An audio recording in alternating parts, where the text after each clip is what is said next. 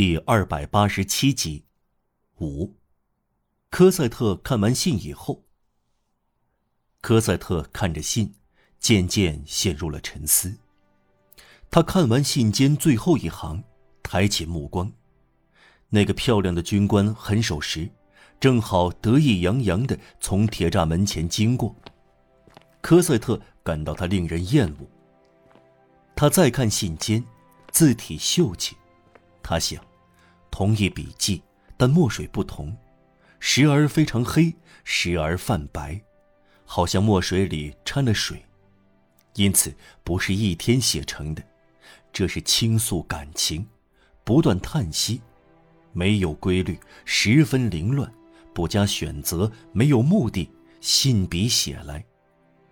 科赛特从没有看过类似的东西，这份手稿。意思明确，并不太晦涩，给他的印象是一座半开的圣殿。每一行神秘的字在他眼里闪射光芒，使他的心灵充满奇异的光。他受到的教育总是对他讲灵魂，从来不讲爱情，几乎就像只讲烧焦的木柴，绝不讲火焰。十五页的手稿突然温柔地展现给他全部爱情、痛苦、命运、生活、永恒、开始、结束，仿佛一只手张开，兀地向他掷出一把光。他在字里行间感到激动、炽烈、丰富、正直的天性、神圣的意愿、巨大的痛苦和巨大的希望。揪紧了的心，快乐的迷醉。这份手稿算什么？一封信，没有地址，没有名字，没有日期，没有签名，恳切而光明磊落的信，由真话组成的谜，是由天使传递写给处子看的求爱信，是定在远离人间的约会。是幽灵给鬼魂的情书，这是一个看不见的、平静而难过的男子，好像准备躲避到死亡中，把命运的奥秘、开启生活的钥匙和爱情写给一个离去的女子。写信的人脚踩在坟墓里，手却在天上。这一行行字，一一落在纸上，可以称之为。点滴的心灵。这封书简会来自何人？会是谁的手笔？科赛特一刻也没有犹豫，是一个男人，是他。他的脑海里豁然开朗，一切重新出现。他感到心花怒放，又忧思重重。是他，他给他写信，他在那里，他的手臂伸过这道铁栅门。正当他把他指住脑后之时，他又找到了他。但他忘记了他吗？没有，从来没有。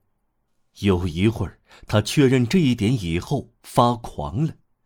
他始终爱着他，崇拜他。火被盖住了，孕育了一段时间。但他清楚的看到他，他不断往前发展，如今重新爆发出来，把他整个烧着了。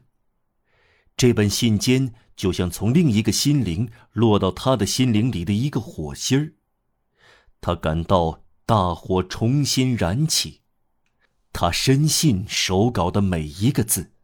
他说：“我认得出这一切，这正是我在他的眼睛里已经看得到的一切。”当他第三次看完信时，泰奥多尔中尉回到铁栅门前，马刺在石子地上敲响。科赛特只得抬起眼睛，他觉得他乏味、愚蠢、痴呆、没本事、自负、讨人嫌、放肆、丑的可以。军官以为在向他微笑，他羞耻的、愤怒的回过身去。他真想朝他头上扔样东西。他溜走了，回到楼里，关在自己房中，再看手稿，把它背出来，再沉思凝想。他看完以后，吻着信，藏在胸衣里。这下完了，科赛特又坠入深深的、纯洁的爱情中，伊甸园的深渊刚刚又开启了。整个白天，科赛特都昏昏然，他难以考虑，他脑子里的思绪如一团乱麻，他无法预测，他在战栗中期待着什么呢？朦朦胧胧的东西，他不敢有所指望，也不想拒绝什么。他的脸上一阵阵苍白，他的身上一阵阵战栗，他不时觉得自己进入幻境。他心想：“是真的吗？”